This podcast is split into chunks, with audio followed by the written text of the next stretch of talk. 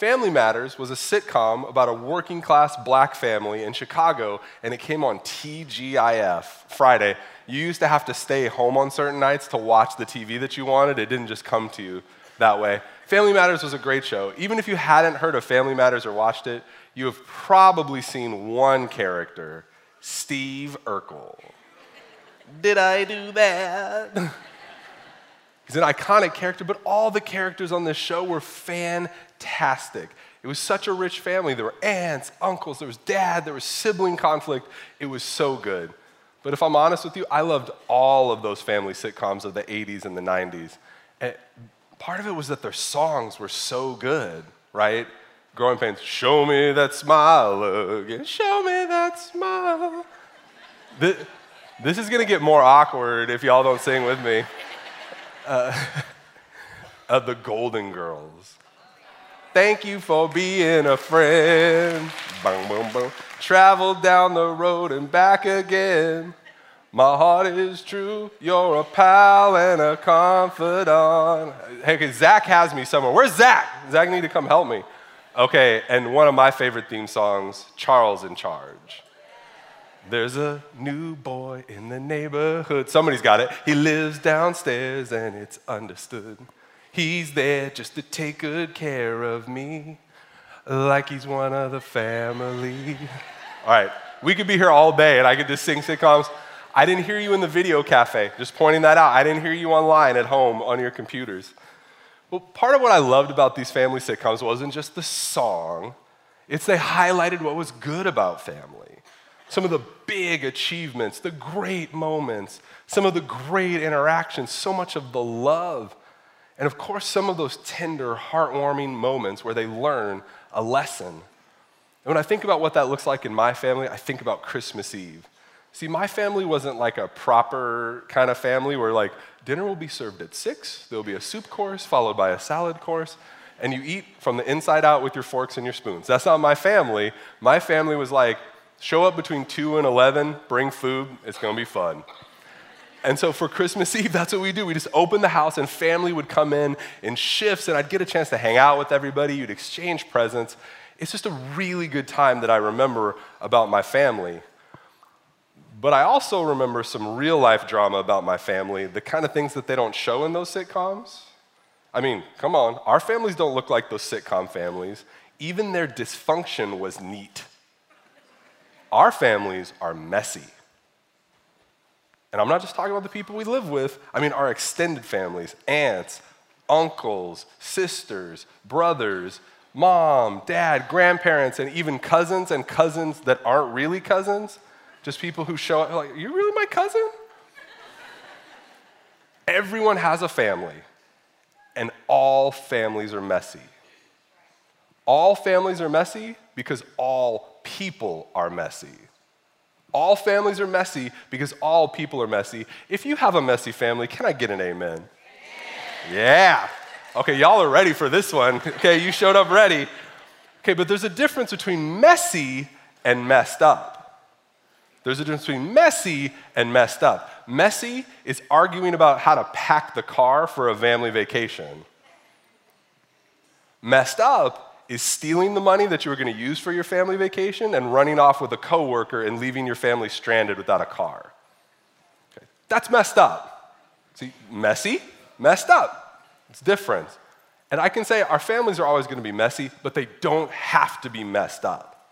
Family matters. That's why we're doing this series, and we want to take families that are living in the messed up and move to just messy and stick with us. Stick with us. There's going to be some great things over this series, and you may even want to invite your family to it. Because I can see some of y'all right now like, mm, I wish my aunt was here. Mm, she needs to learn about this. All right. To have a family you love, you have to love the family you have. Okay, let me say that again. To have a family you love, you have to love the family you have. Will you guys say that with me? To have a family you love, you have to love the family you have. You don't get a choice. Let me tell you about my family. See, growing up, when my mom was pregnant, got pregnant with me, she was in a relationship, but they were both single and they didn't end up getting married. So she was on her way to becoming a single mom and she didn't really know what to do. So she reached out to family. She moved in with her uncle and his wife.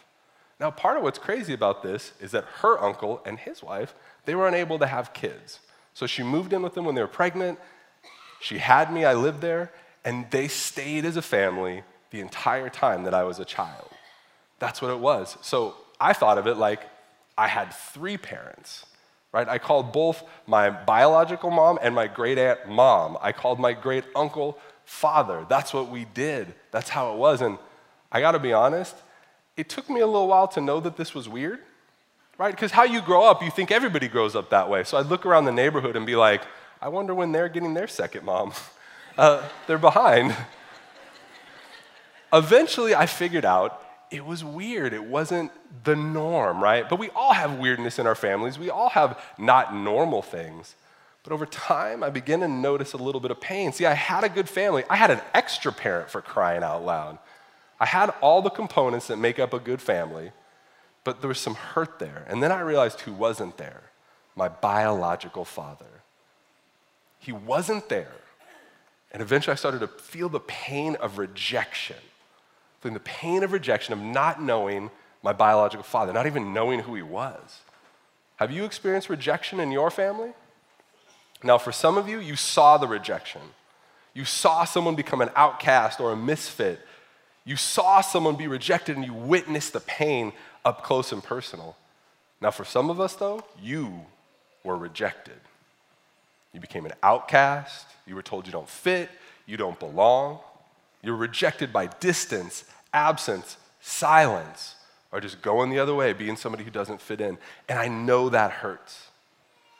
It is so hard to be rejected by your family, but family matters. Don't give up. Don't give up on your family. Family matters. Okay, none of us have a perfect family. None of us have a sitcom family, but we all have families like the families in the Bible. We all have families like the family in the Bible. You know why? Because they're messy. And a lot of them are messed up.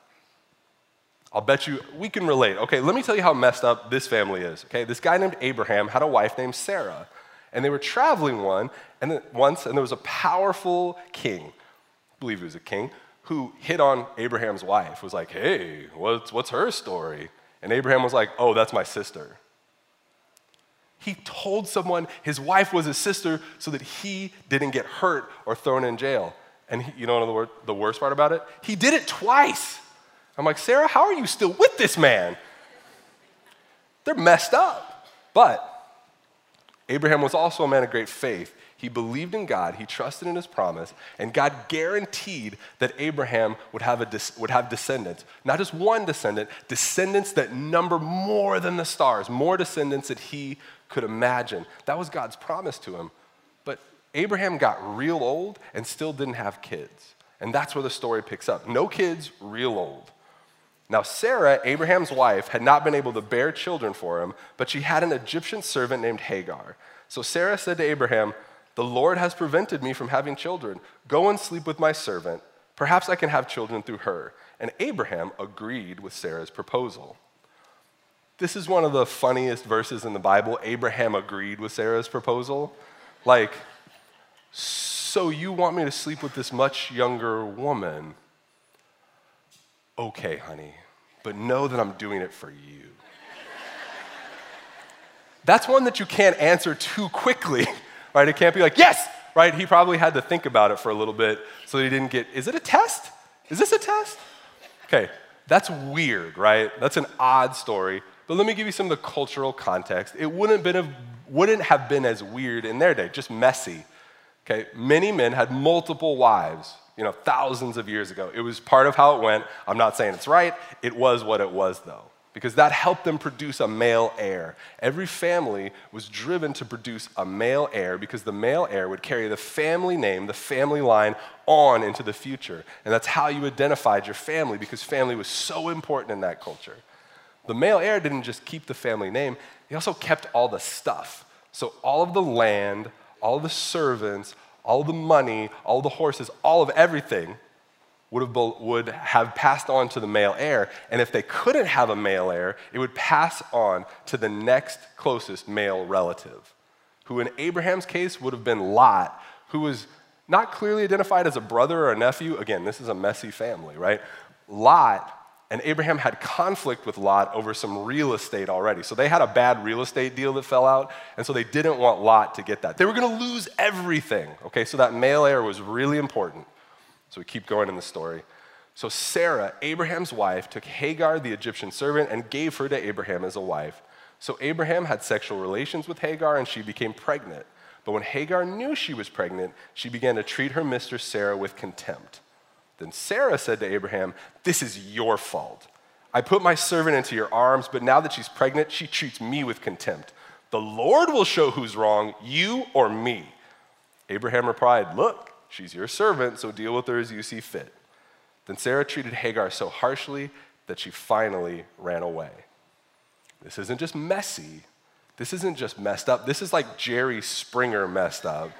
Now, my husband's baby mama is treating me with contempt, even though she works as a maid in my house.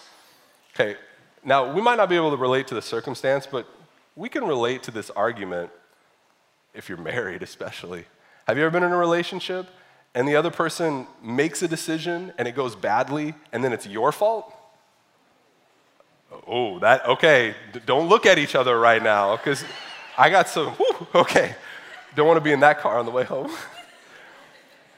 That's pretty common to happen, right? And then Abraham does what so many of us do in a no win situation, especially us guys, right? Whatever you want, honey. Right? We throw, oh, whatever you want, honey. Sure, it's a no win situation, and we do that and we eject from that. Now, see, that conflict is messy.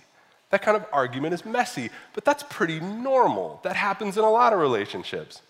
But this is messed up because it's not about what restaurant to eat at. It's messed up because it's not about a financial decision. It's messed up because it's about a child. A child. So Sarah and Abraham force Hagar to leave, and Hagar is rejected. More than that, her son, Abraham's son Ishmael, was rejected before he was even born. They were sent away. That took what was a messy situation to a messed up situation. And it wasn't Ishmael's fault, right? He was born rejected.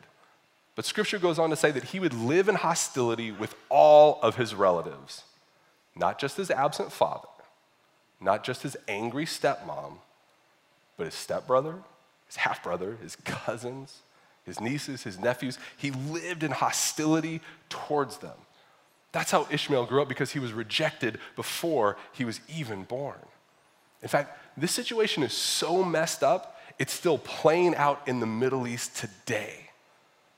The descendants of Ishmael are at war with the descendants of Abraham's child, who turns out to be Isaac. That conflict has been going on for thousands of years, and it all started with Abraham's rejection of his son. So make no mistake about it, Sarah treated Hagar harshly, but Abraham rejected his son with his silence. Abraham rejected Ishmael by his silence, and that's messed up. See, I know rejection within our families is painful. That's not the design or the purpose of family. Rejection will take what is messy and it will make it messed up. That's what rejection does. And for some of you, I just want to talk to you right now. Some of you are sitting here, there's maybe something tingling or there's something going on and you feel like Ishmael, right? You were rejected before you were born. And I want to tell you, it's not your fault. It's not your fault. Your family was dysfunctional before you showed up. And there are some things that happened to you. You didn't make them happen because you were either not born or you were too young to control your circumstances, too young to control the circumstances of other people, the choices that people make. If you feel like that's you, been rejected by your family, I just want to say it's not your fault. And the guilt that you're carrying around with you, you don't need to carry that guilt because you didn't cause this. You aren't the reason this happened, it happened to you. So I want you to know that. We're going to keep going. See, I know that we've dug up some of those memories and reopened some wounds. But there's a reason for that. It might look bleak, but church, let me tell you family can be different. Family doesn't have to be messed up, it could just be messy. Families don't have to be places of rejection. In fact, they shouldn't be. But we can make a change today that will change the trajectory of our family for generations and generations if y'all go with me. Remember, to have a family you love, you have to love the family you have. Now, for some of y'all, you, well, all of us, right? We didn't choose this family, but you can choose to love them. You're given them. And the opposite of rejection is acceptance. Acceptance is the opposite of rejection, right? And what I'm asking you, if you don't feel like you were rejected by your family, but you've seen others getting rejected by your family, you've watched it, I want you to be an instrument of acceptance in your family. That's part of your purpose. It's what God put you here to do. You're in the family that you didn't choose for a reason, and you're here to be an instrument of acceptance. You don't have to be the matriarch, the patriarch, or somebody that's well respected or in control of the family. You can just be you and accept people and make a difference. It doesn't matter who you are, it doesn't matter where you are, it's you. And I guarantee you, there are people in your family that are hurting, that are bitter, and that have been rejected. So stop the rejection, especially these cycles of rejection, and be an instrument of acceptance. Look, who's the outcast? Who's the black sheep? Who's been rejected? Who's Hagar? Who's the Hagar in your family? Who's the Ishmael in your family? The folks that have been rejected, I want you to accept them Maybe it's a parent or a grandparent who are so in deep with politics and conspiracy theories that they're hard to talk to. Maybe it's a cousin who came out of the closet. Maybe it's a stepchild who's lashing out and you don't understand why. Maybe it's an uncle or an aunt who deal with mental illness. Maybe it's a sibling who's a hostile critic of you and everything you do. Or maybe it's just a relative who was on the wrong side of a conflict with another family member that's been excommunicated. Or somebody who's an oddball weird that doesn't fit in. Whoever it is, I want you to accept them. Now, acceptance doesn't mean you agree with everything they do, it means you love who they are. Oh, hey, okay. Feel free to clap. It's not golf, right? It's not golf. You can, you can let it go.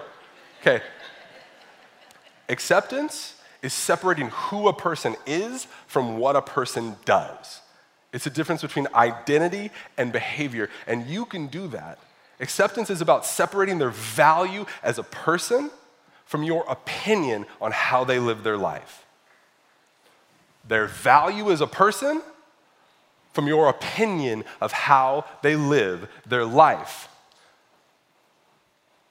You might be right. You might be right, but it's not worth it. See, Andy Stanley says it this way He says, Don't sacrifice your ability to make a difference to make a point.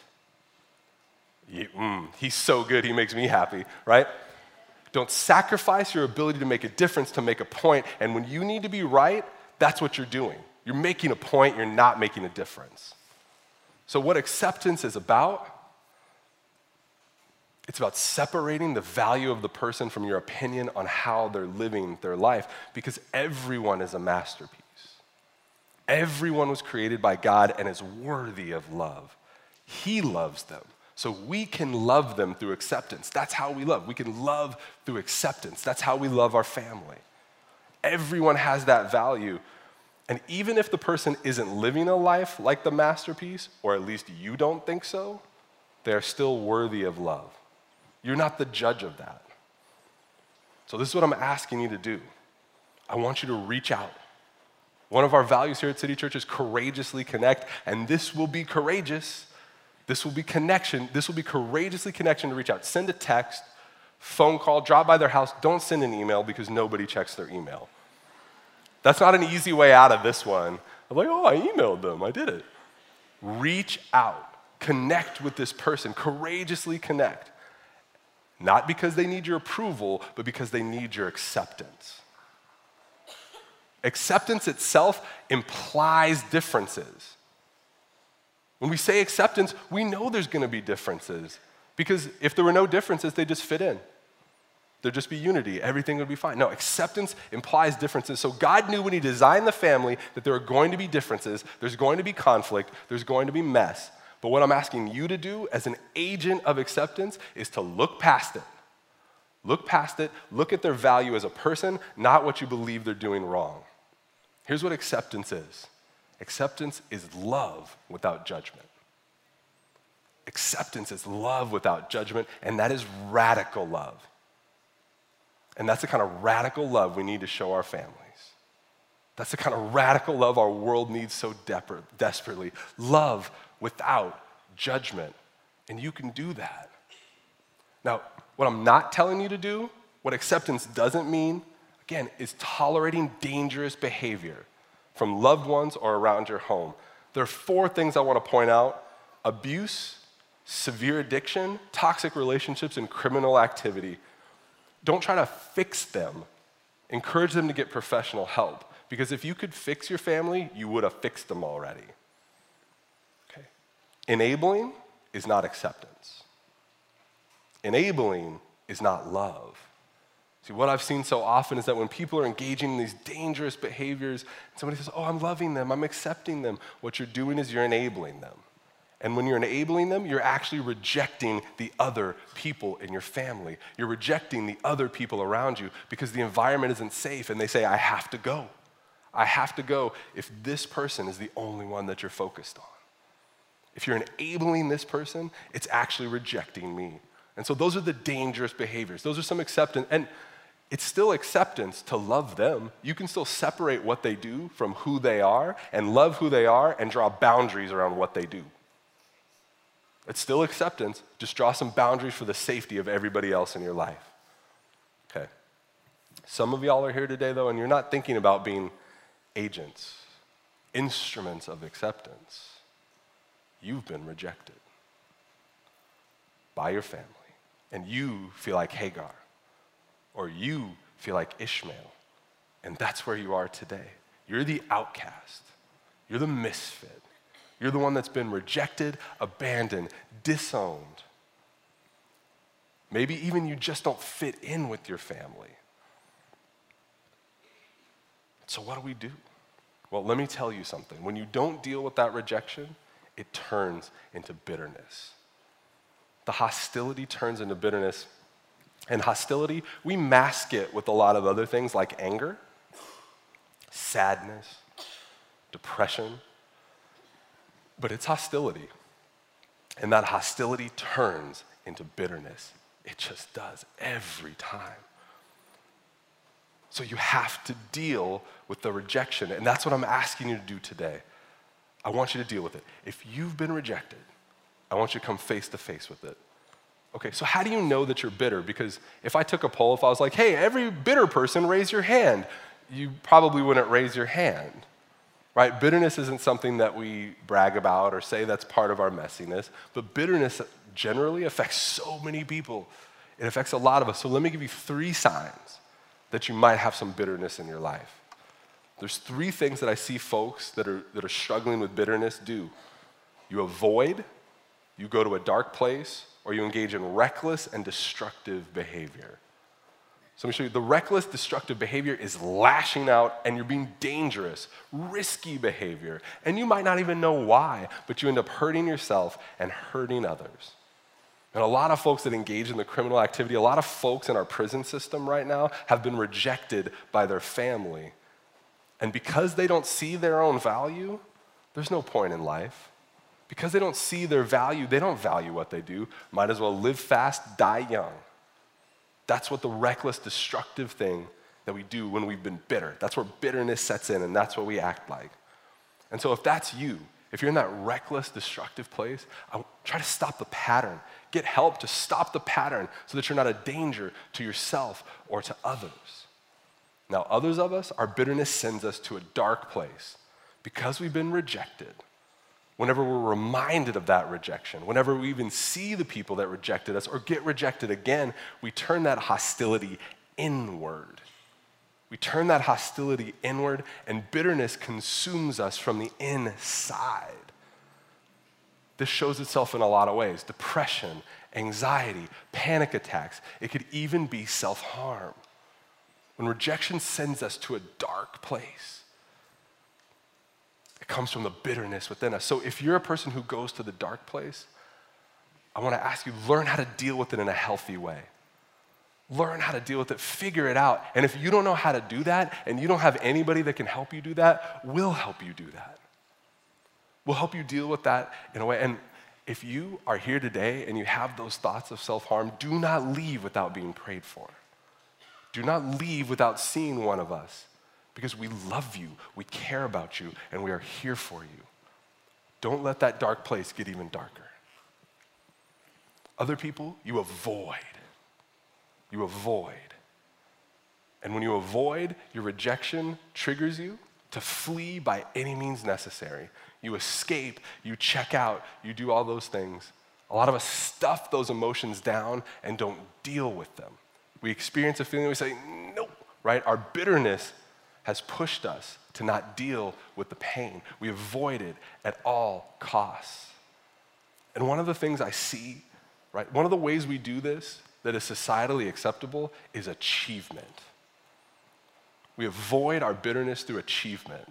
We say, if I'm good enough, if I earn enough, if I get enough promotions, if I get good enough grades, if I do, do, do, do, do, work, work, work, work, work, then I won't be bitter because I won't be rejected. I've earned the love, I've earned the acceptance but the bitterness is still there. You can't earn your way out of rejection. You have to be accepted. Now, I know avoidance really well because that's how I dealt with my bitterness. You remember me talking about my story a little bit earlier? My biological father. See, I've avoided the tr- I avoided the truth about my rejection. My rejection, excuse me. I can't even talk about it, y'all. Can I be really honest with you guys? I really don't want to talk about this. It's painful, it hurts. So my tongue is trying to stop me, so forgive me. My avoidance was socially acceptable. When somebody would ask me about it, I'd say something like, Well, he didn't care about me, why should I care about him? And people would understand, oh, yeah, that seems reasonable. But that was masking bitterness, it was avoiding the rejection that I felt. Eventually, after I get married, I'm in my 20s. I don't know this guy at all. Right? I don't know who he is, but I'm in my 20s and I'm married and I start to start to deal with it. And not because I chose, not because I said, "Oh, this is a problem," but this bitterness, this rejection showed up in my marriage and showed up in my other relationships. And eventually, my wife, someone who cared greatly about me, became a catalyst for saying, "Hey, I think you need to deal with it." Because eventually your bitterness and your rejection, it hurts other people. And so what I decided to do in this bitterness, well, the thing I need to do is I need to find him. I need to meet him. And my mom was always great. She said, anytime you want to know about him, let me know. And I always rejected her, but I said, hey, this time I want to find out who he is. I want to meet him. I want to let him know. I didn't know him at all, had no idea who he was. So I'm in my 20s and I just said, and okay, he was a basketball referee. And so I show up to his basketball game and I confront him after the basketball game. Not a great idea, by the way, but it's what I did. But he goes, Yeah, let's go to breakfast tomorrow. And so I go, Okay, we're gonna go to breakfast tomorrow. When I told my mom about this, you know what she said? Bring your wallet and some money. He probably expects you to pay for it. So I go to breakfast and I meet him and I talk to him, and it turns out he's not a monster. It turns out he's a person who made decisions that hurt me a lot, but a person nonetheless, not a ghost, a real person. And see, in my head, I thought, okay, when I meet my dad, when I meet him, this wound will be healed. The bitterness is going to stop. It didn't stop. When I met him, all it did was dig up all of these hurtful emotions, all of the rejection, all the depression, all the bitterness, all the hostility came out, and I was not ready to have that relationship. I thought this was gonna solve my problem, but it didn't solve the problem. It's not how it works. So I continued living in my bitterness and rejecting the people that I love. See, when you don't deal with your bitterness and your rejection, you push the people you love away because guess what? At an arm's length, they can't reject you. When you keep them a little bit away from you, they can't reject you. And that's how I lived my life. So it didn't solve it magically, right? I wished it would have, but it didn't. Instead, and I wasn't ready to continue this relationship. Instead, I had to take time to work on the healing and from my bitterness and the hostility that came from rejection. I, I had to start by facing it. And it's been a lot of work. It's been years. And maybe yours isn't going to be years. I would love that if God blessed you with that. That would be amazing. But the first thing you have to do is face it. The first thing you have to do is deal with it because you can't heal something that you're not ready to deal with. And I'm talking to you from the other side of it. I'm not saying my life is perfect. I'm not saying I still don't keep others at arm's length or reject each other, but I can tell you that that bitterness is gone. And I'll tell you more about that next week and about how that happened. But over time, I stopped avoiding this pain. I dealt with it. And it's not easy to do, and I want to ask you to face it today. Stop denying, stop hurting, face the pain of rejection. Let me pray for you guys. Father, thank you so much for all of these beautiful people that are here, God. I think of your heart for these people, God, and the pain that they've been through, Father. I think of, of the rejection that's gone on in our families, God. I think of all the bitterness that's swept under the surface and under the rug. God, I pray that you come to people, Father, and that you break the chains of bitterness and rejection in their life. Father, you are the father to the fatherless. You defend orphans and you defend widows. You come to the weak and you make us strong. Your heart is to love us, Father, and you are a good Father. You're not messed up. You're not even messy, God. You are a perfect Father who won't reject us, who won't push you away, God. And you say it makes you happy to adopt us into your family, Father. Thank you for adopting us into your family, and I pray that we can experience that, Father. Just like the people baptized who are adopted into your family, God, I pray that people choosing to deal with the rejection and bitterness would allow them to remember how much you love them and that they always have a family, no matter how it works out with theirs.